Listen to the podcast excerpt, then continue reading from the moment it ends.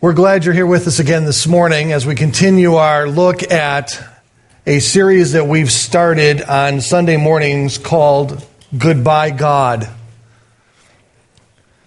And this series was constructed and designed to respond to an article that was written in the last two years summing up the state of Christianity in America.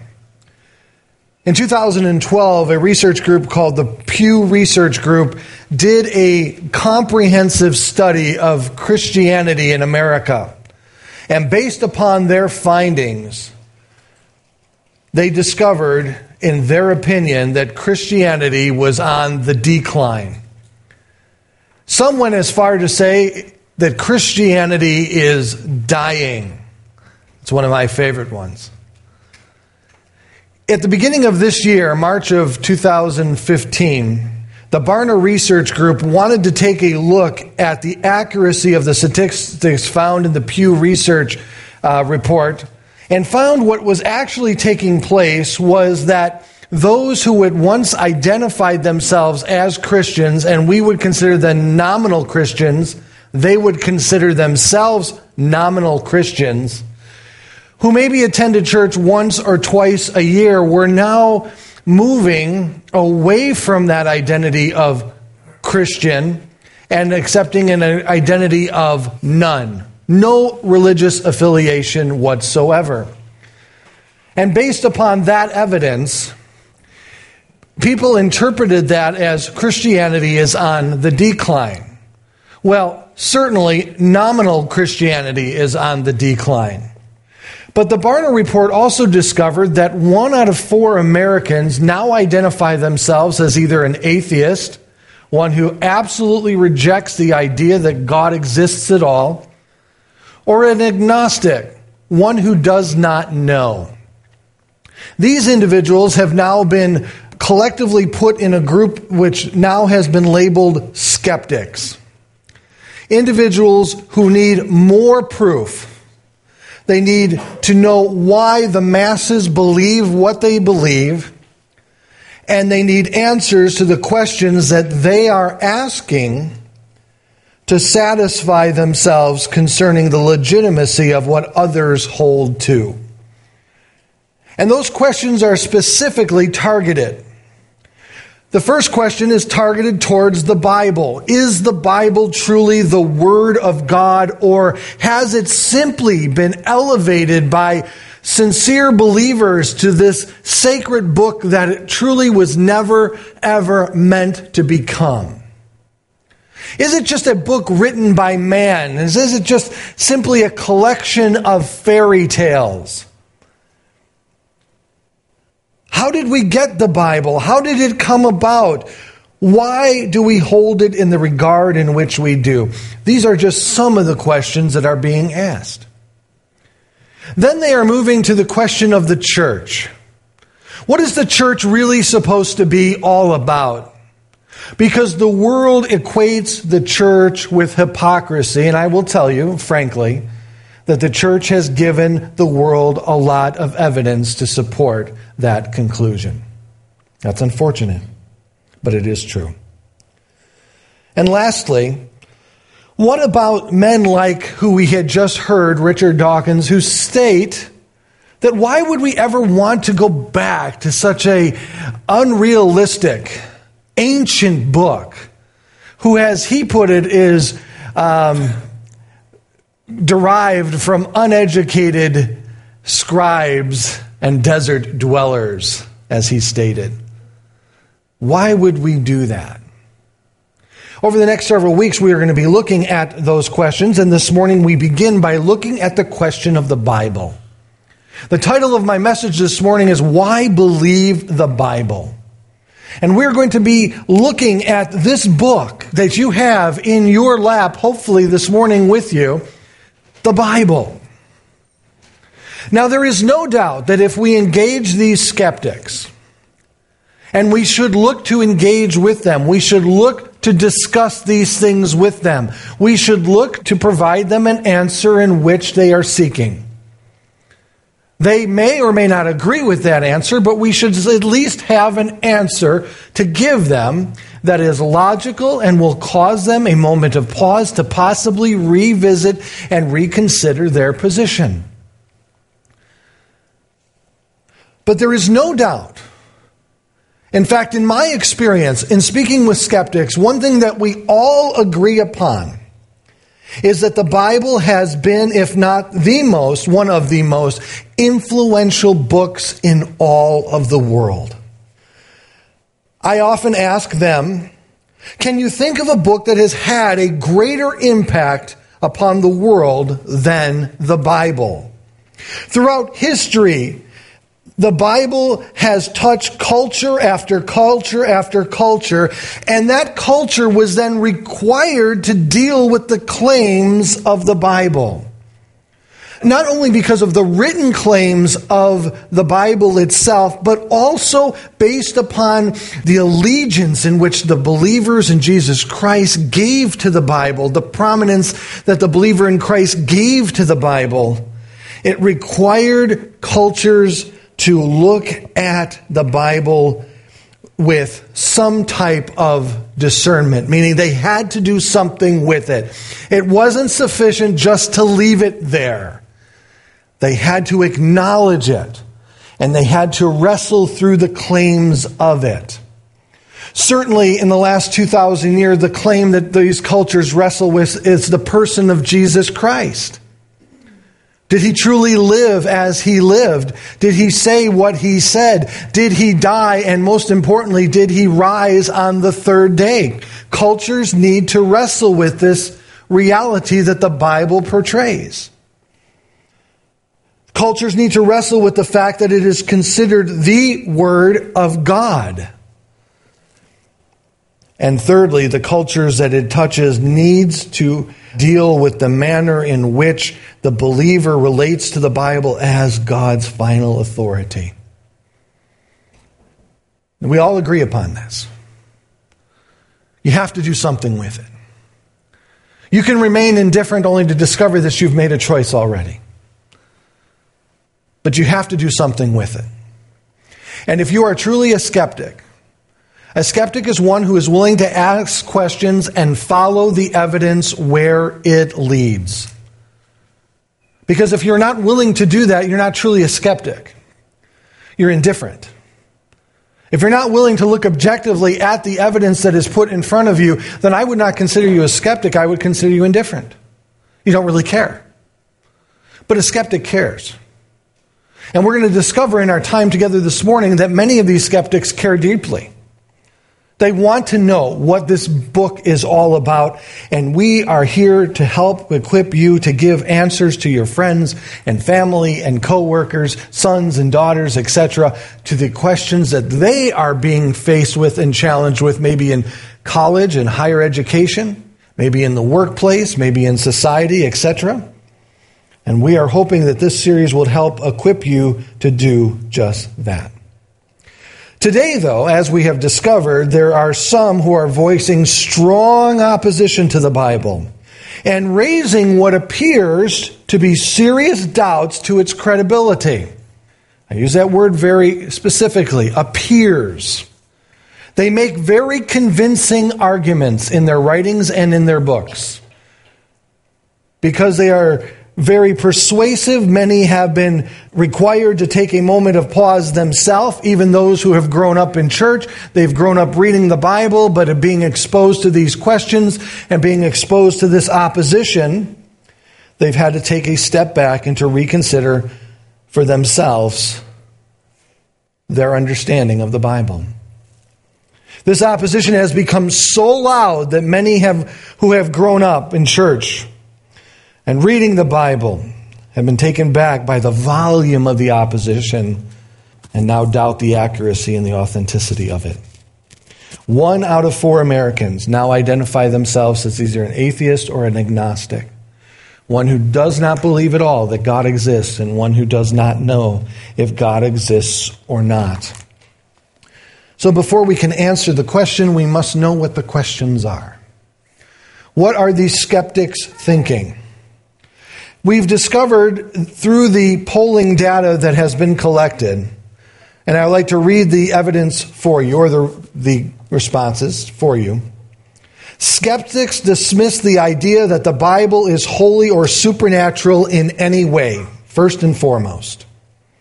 Secondly, two thirds contend that it is simply a book of well known stories and advice written by humans and containing the same degree of authority and wisdom as any other self help book.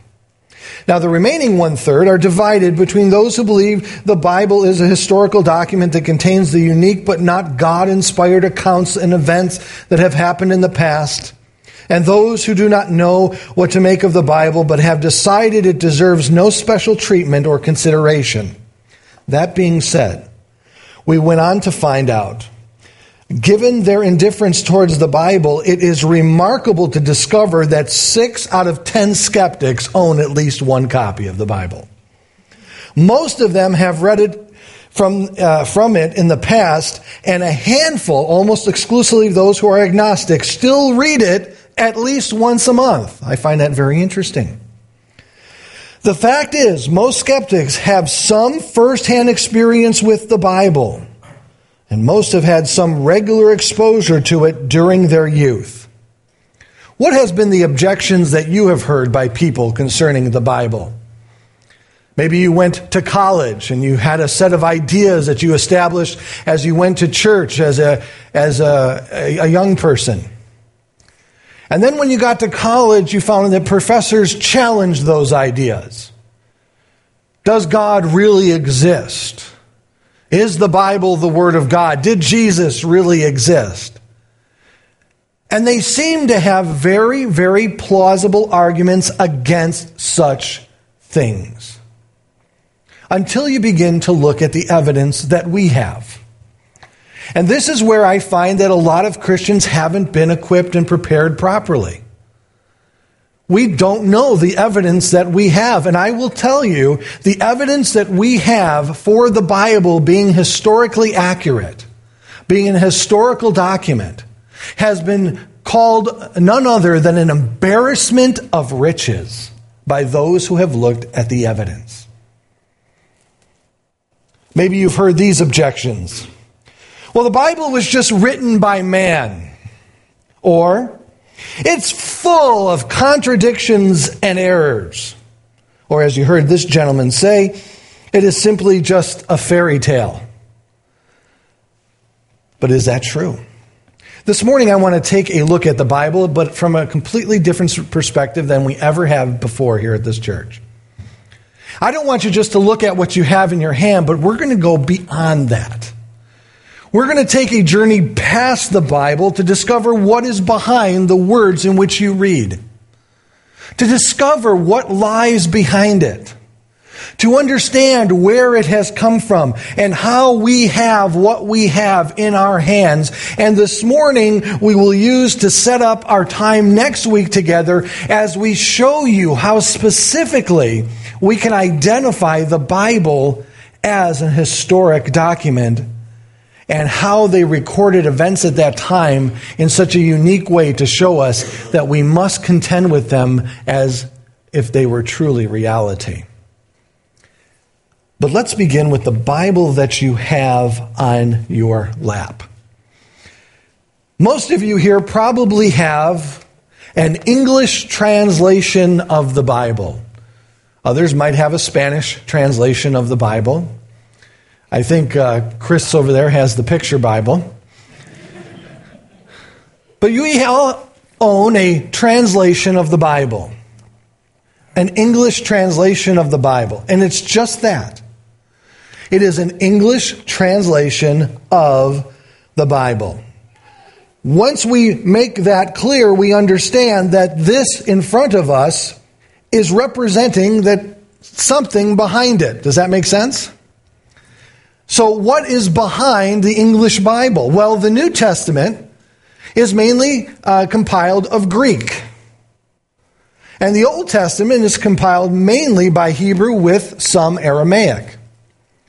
So the languages that we are translating into English are Greek in the New Testament and we are translating from the Old Testament the Hebrew language. Now, how many of you here can speak multiple languages? Anybody? There we go. One of the things you will discover in speaking multiple language, it's sometimes difficult to say in one language what another language is saying, isn't it? The Greek language is a very comprehensive, very eloquent uh, language. But you may or may not know this, it doesn't have any punctuations. And subjects or verbs are, are denoted by the way the words are spelled and the tenses in which they carry. And the Hebrew language is just as complex. So, the very first thing we have to do is we have to understand that the, what we have in, on our lap is a translation of other sources. And I'm going to stop right there for a moment. Because I want to answer a question that so many have asked over the years. When an individual goes to purchase a Bible, they are confronted with a reality that I don't think they anticipated to and expected to occur. If I were to ask you to go buy a Bible and you went to your local Christian bookstore or you went to a bookstore or you went to Amazon online and you typed in Holy Bible and you came back with 453,000 results,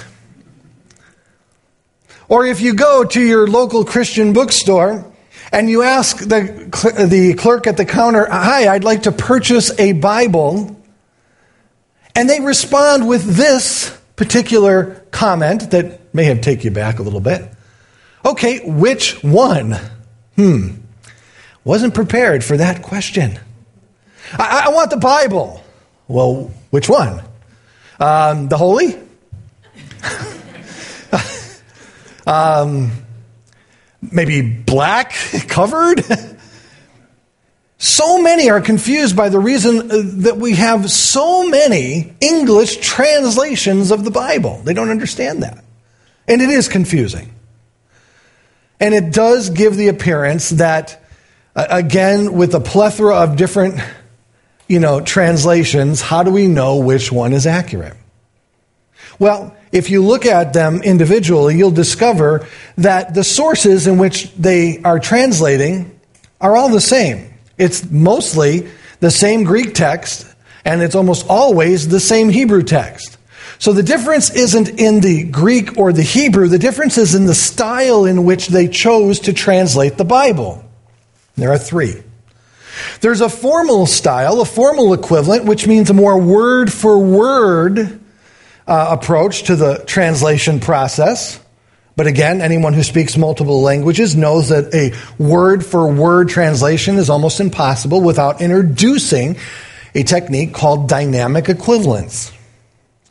That's the second category dynamic equivalence. Where a formal would be word for word, a dynamic would be idea for idea. But then we're confronted with a third, and that's the paraphrase version.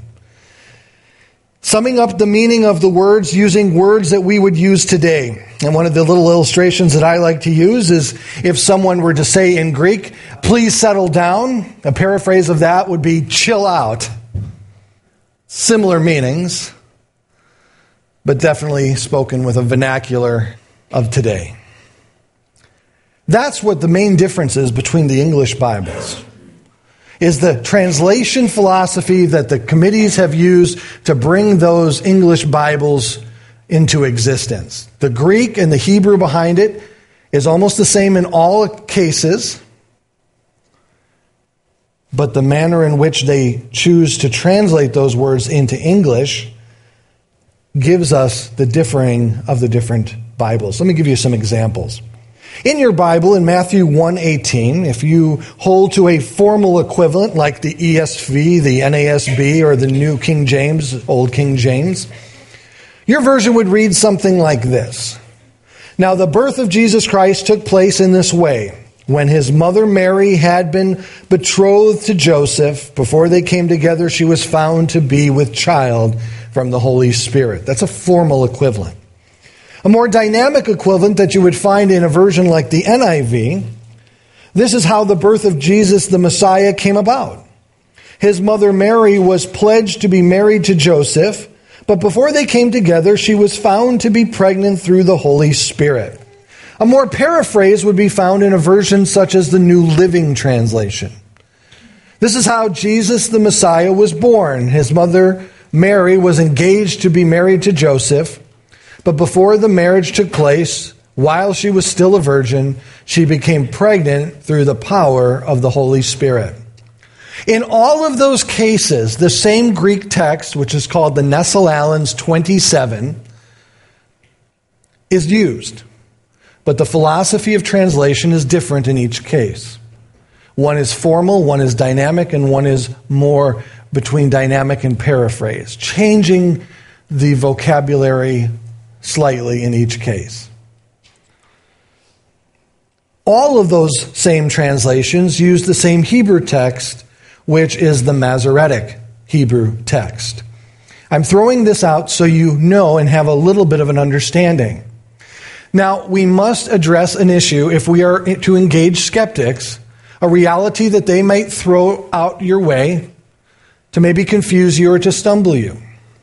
There is no doubt that the publishing companies behind the English translations of the Bibles discovered that it was cheaper to create an English translation of the Bible than to pay copyrights to another publishing company for the use of that text. Does that make sense? It was cheaper for Zondervan's to create the NIV than to use a copyrighted text from another publishing company. The only text right now I think that is used in public domain is the King James Version. And same is true with Crossway, with the ESV. The same is true with the New Living Translation, with the Tyndale House publishers. But that being said, in their quest to save money, these are all what are called committee produced translations, where Scholars are brought together to look at the Greek and Hebrew and bring it into English. Does that make sense? So we address that issue. At this point now, we are going to take a little diversion on our road back into time, and we are going to look at the New Testament in our second step of our journey. What are the sources of the Greek New Testament and the Hebrew Old Testament? And since most skeptics want to debate the New Testament, that is the route that we are going to go because the New Testament did not have what I call a national base to it. Let me explain what I mean by that. When the Old Testament was written, it was God's word written by the Hebrew people, the Jewish people. And that word was kept nationally. The nation cherished that word. And they trained scribes, and scribes were very proficient in the manner in which the words of God were preserved. But when it came to the New Testament, the New Testament didn't have that national backing. It went into all the known world. And letters were being written by the apostles and then carried to churches all over the known world. And each time that letter would arrive in those churches of the known world, copies were made. Many, many copies were made. So, since the New Testament is often scrutinized more closely than the Old Testament, it is the New Testament that we are going to look at this morning. In the New Testament, we have a compilation of all the manuscripts that we have found in what is called the Nestle-Aland's 28th revision. It is that Greek New Testament that the majority of New English Bibles are based upon. Okay? It is something that is looked at around the world by many different Christian uh, communities. It is one that looks at this is the New Testament that we are going to look at. There is another one called the Textus Receptus, which is less popular, but it is the Greek text behind the King James and the New King James Bible. There's a lot of debate on which is better uh, amongst Christian scholars and textual critics. That being said, looking at the Nestle-Aland's, which is behind most of the English translations and behind most of the Bibles around the world, we are going to be looking at what lies behind this. And what lies behind this Greek New Testament is such an ample supply of manuscripts that, again, it, as I stated earlier, it has been called an embarrassment of riches. For example, when we talk about manuscripts, we are talking about the original documents. Now, we will concede the fact that we do not have the original documents that Peter, Paul, Mark, Luke, Jude, James wrote, etc. We concede that fact. Does that, however, then create a problem in getting back to what the original says? Those who want to uh, criticize the Bible say yes. Those who believe the Bible say no. But I will say to you that those who criticize the Bible take their objections to the Bible differently than they would object to other classic historical works. What do I mean by that? Because we have other classical historical works that have been derived in the same manner, meaning we have copies of copies, we accept these to be authentic, but when it comes to the Bible, they won't give that same authenticity. That's a difficulty that they have to get past. They're not being honest then. If you're going to apply the same principle, play it play fair across the entire board. But what do we have as evidence for this Greek New Testament that we base our English translations upon? Listen to this. Of Greek manuscripts alone, to this date, there are 5,752. I'm going to give you some perspective in just a moment on how significant that actually is. Concerning Latin manuscripts going back to the 4th, 5th, 6th century, we have over 10,000. We have over 15,000 from other languages such as Coptic and Syriac, etc., leading us to a total of 30,000 manuscripts that we can look at to try to get back to the original using the principles of textual criticism. Now, if that wasn't enough, let me continue. We have over 1 million quotes from the early church fathers, which went from AD, 100 AD. Now, 100 AD, we are 70 years after the crucifixion of Christ. From 100 AD to 350 AD, we have over 1 million quotes from the Bible, from the canonized letters of the Bible.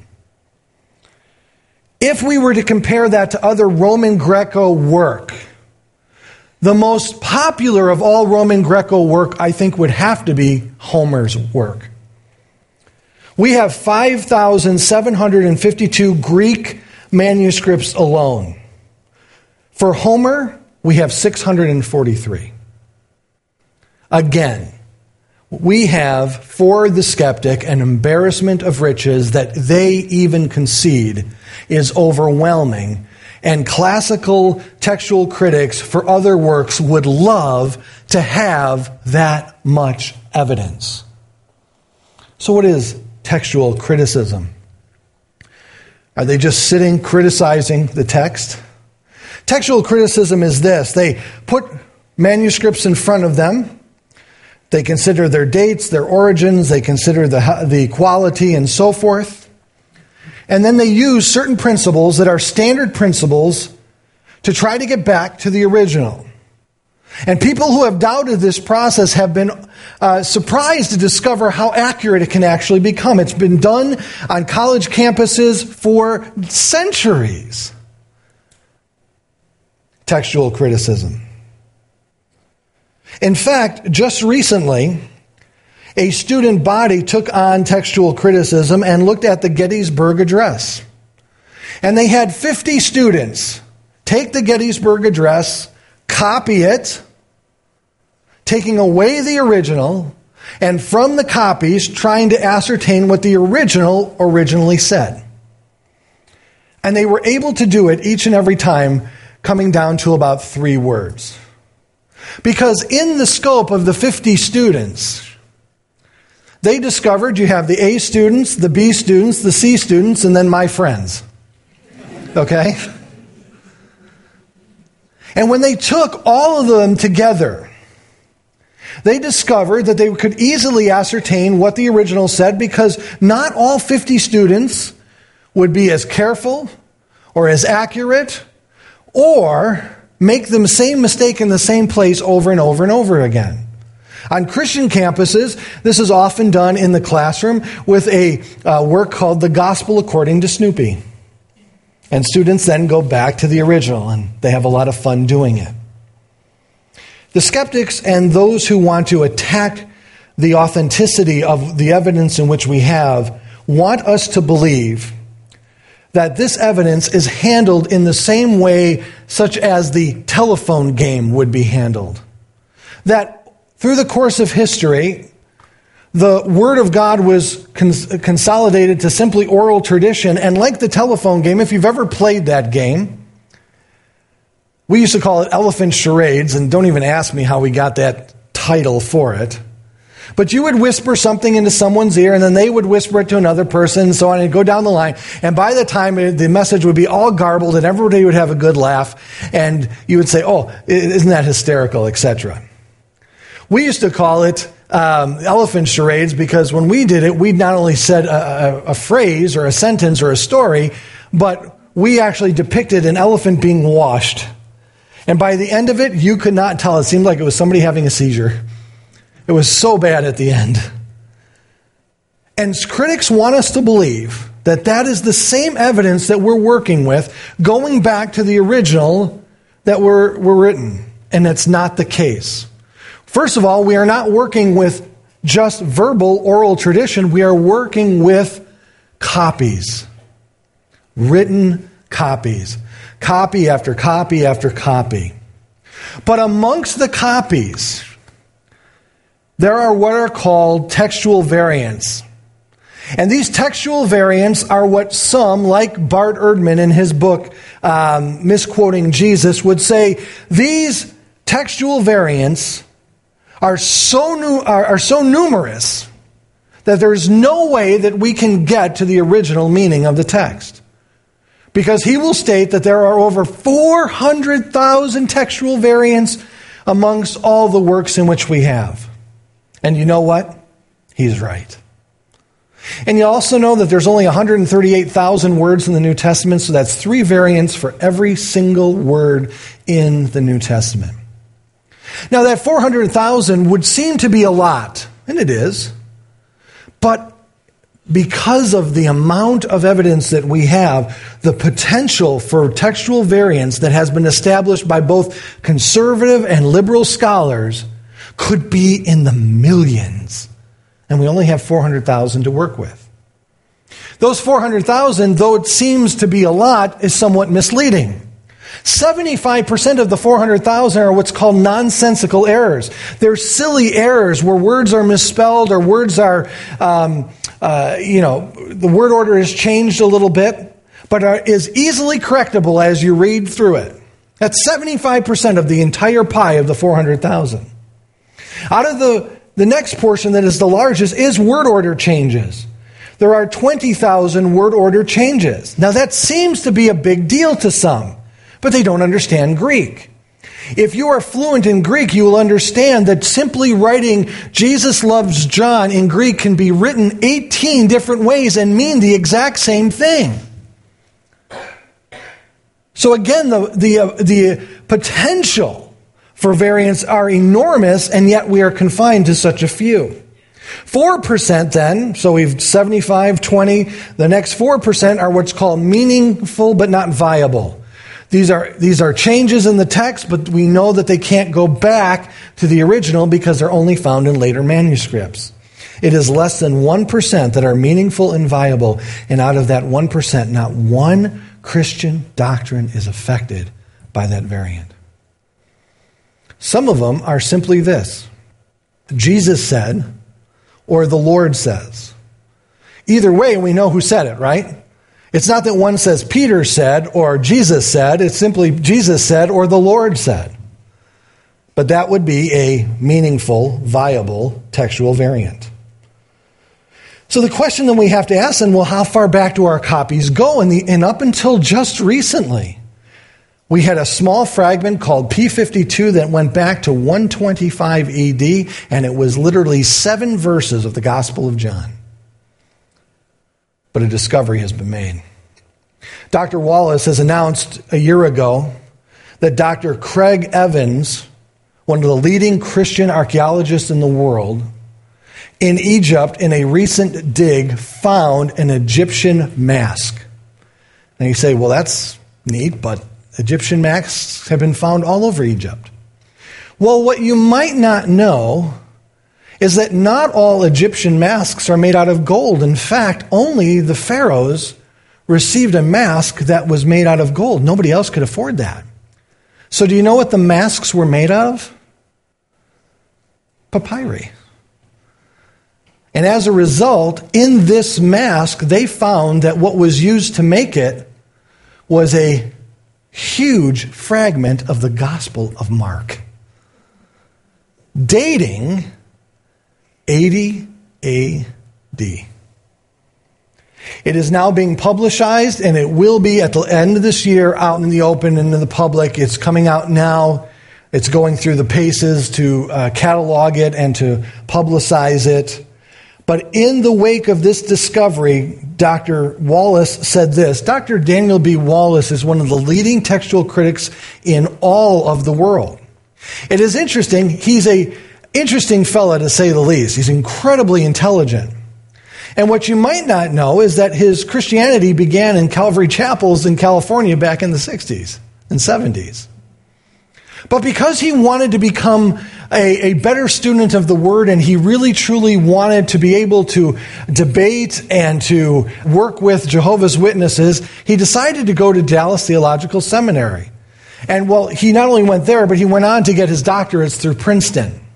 He is now one of the leading experts on Greek manuscripts in the entire world. And he is now photographing all of the manuscripts that he can get his hands on to make them available for people like you and I to see on the web. Isn't that awesome? In fact, just two years ago, I had a question about a textual issue, and I decided to email him. That's pretty bold. So I decided to email it. Within three days, his assistant got back to me on his behalf to answer my question. I have a lot of respect for this man. But this is what he said in light of this latest discovery. These fragments now increase our holdings as follows. We have as many as 18 New Testament manuscripts from the second century and one from the first century Altogether, more than 43% of all the New Testament verses are found in these manuscripts. But the most interesting thing is this first century fragment, which we are now going to be looking at in the next year.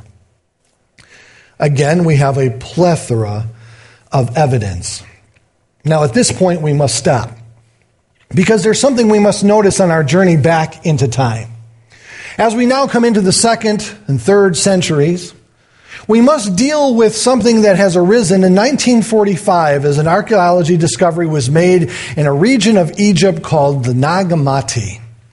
Nag Hammadi, in 1945, a cave was discovered, and inside that cave, there were a plethora of codex, which are books.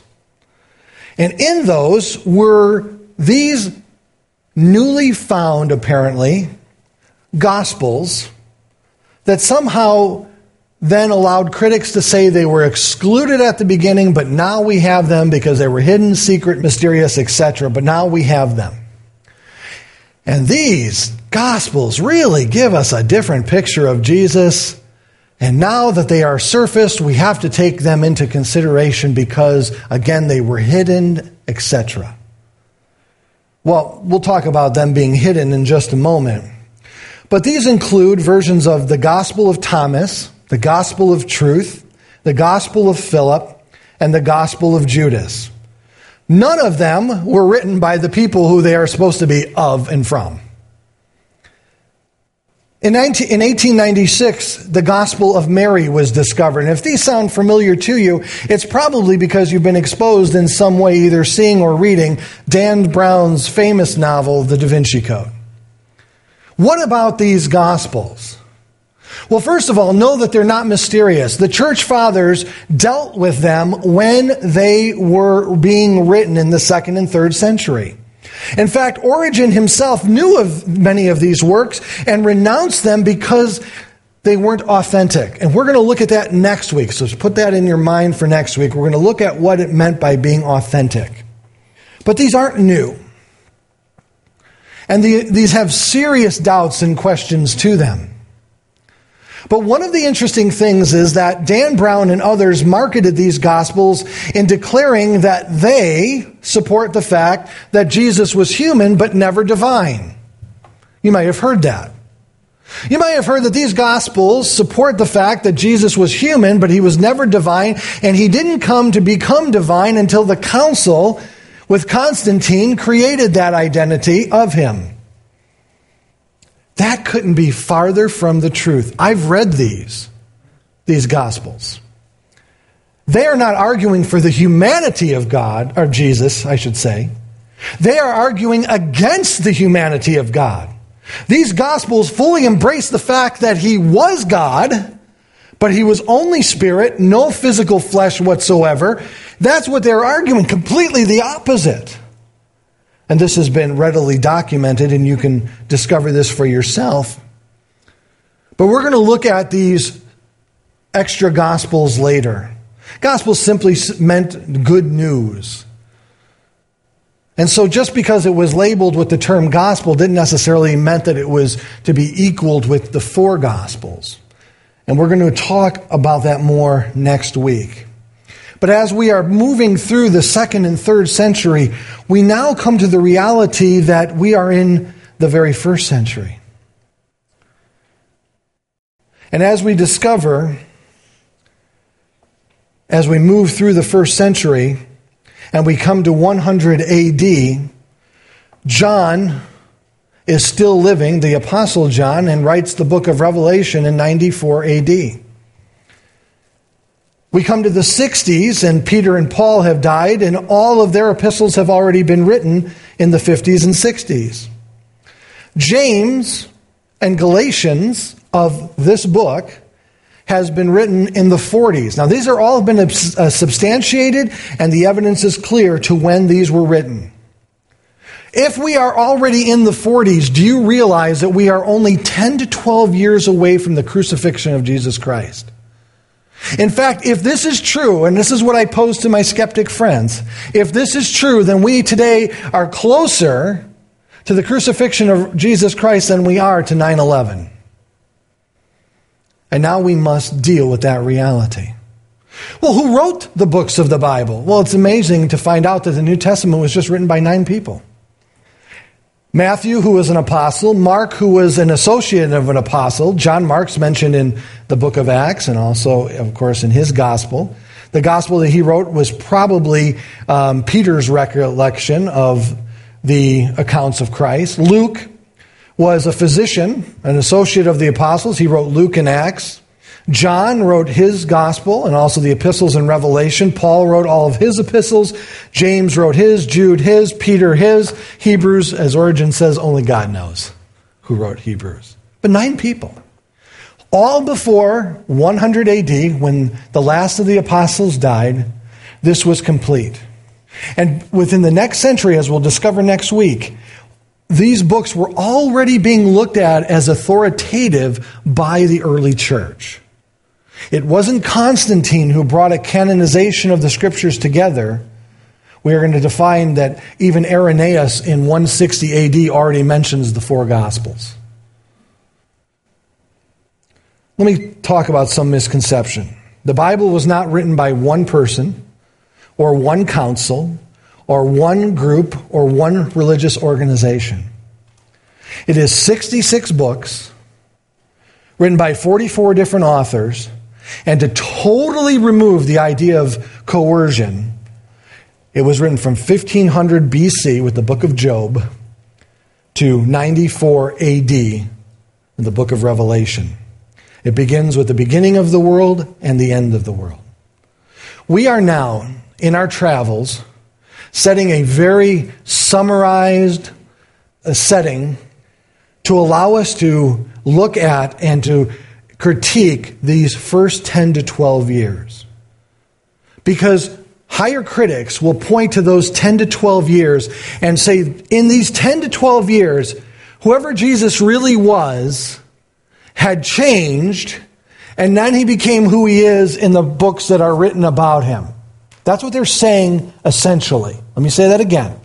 That whoever Jesus truly was changed in the 10 to 12 years before the written documents, books were written, and then they were, he was encapsulated in these fictitious books that we now have as our Bible. But is that really true? Did the identity of Jesus Christ change in that 10 to 12 years, knowing that the apostles were still living? That 500 people who saw his resurrection were still living at this time. Some had fallen asleep, as Paul said, but many were still living.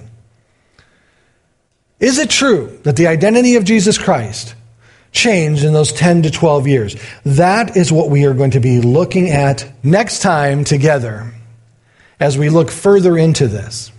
And next week, I hope you'll stay tuned with me. We covered a lot of information this morning. I say this that you may look at it, that you may research it yourself, that you may pose it to your skeptic friends in a cordial, loving conversation, to allow them to chew on it, asking them to be honest with the evidence that we have. Because what we are establishing here is that the Bible is a historical document rooted in history. And if that's the case, and as we establish next week, that the reporting that we find in the Bible is very unique,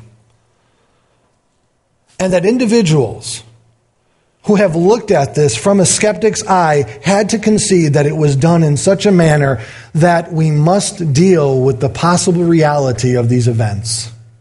One of those skeptics was Lee Strobel. Many of you may have know of him. He was a reporter here, here at the Chicago Tribune. He was a skeptic until his wife became a believer in Jesus Christ. He claimed to be an atheist. He looked at the evidence himself, and one of the things he looked at was the evidence that we are looking at this morning. And he came to a place where he could not deny that the evidence was more overwhelming than he ever anticipated. As we meet individuals who are skeptical, let us never look at them as obstacles simply someone we have to get over. Simply someone that we have to prove wrong and us right. I want you to look at these individuals as opportunities and know that the Lord cares for them as much as He cares for you. And if it wouldn't have been for someone taking a risk and showing me the evidence, I wouldn't be where I am today. And all I can do is logically place it before them, allow them to look at it, allow them to reason through it. And being honest with themselves, they would have to come to a conclusion that either, yes, we have significant evidence to show that what we have in our English Bibles today is reflectant of what actually occurred 2,000 years ago there in Israel, in Jerusalem. And if that's the case, then we have to start looking at the claims that the Bible is making. And the person that the Bible is exalting, Jesus Christ. Is he really who he said he was? If he existed, which, fascinatingly enough, most people will agree with. There's only a few that don't believe that Jesus even existed. Even some of the most liberal scholars believe that Jesus existed. But if he existed, and he made these claims, and they have been accurately, historically recorded for us to have with us today. See, the Bible forces us to come to a conclusion. The Bible doesn't allow us to, to remain neutral, it asks us to consider and to make a decision. I leave you with these words. Found in John's Gospel, chapter 3, if you'd like to read there with me, verse 33 to 36. Whoever receives his testimony sets his seal to this that God is true. For he whom God has sent utters the words of God. That is Jesus. For he gives the Spirit without measure. The Father loves the Son and has given all things into his hand. Whoever believes in the Son has eternal life. Whoever does not obey the Son shall not see life but the wrath of God remains on him. The Word of God. from the mouth of Christ through the mouths of the apostles, recorded for us in the Word of God. We've looked at the evidence behind the English translation. We have journeyed back very quickly, very quickly, I understand that, to 40 AD, 10 to 12 years after the crucifixion of Christ. Next week, we'll look at that 10 to 12 years to see if things change so much that the identity of Christ is so skewed that we truly don't know who he is? Or are we going to discover that he is exactly who he said he is?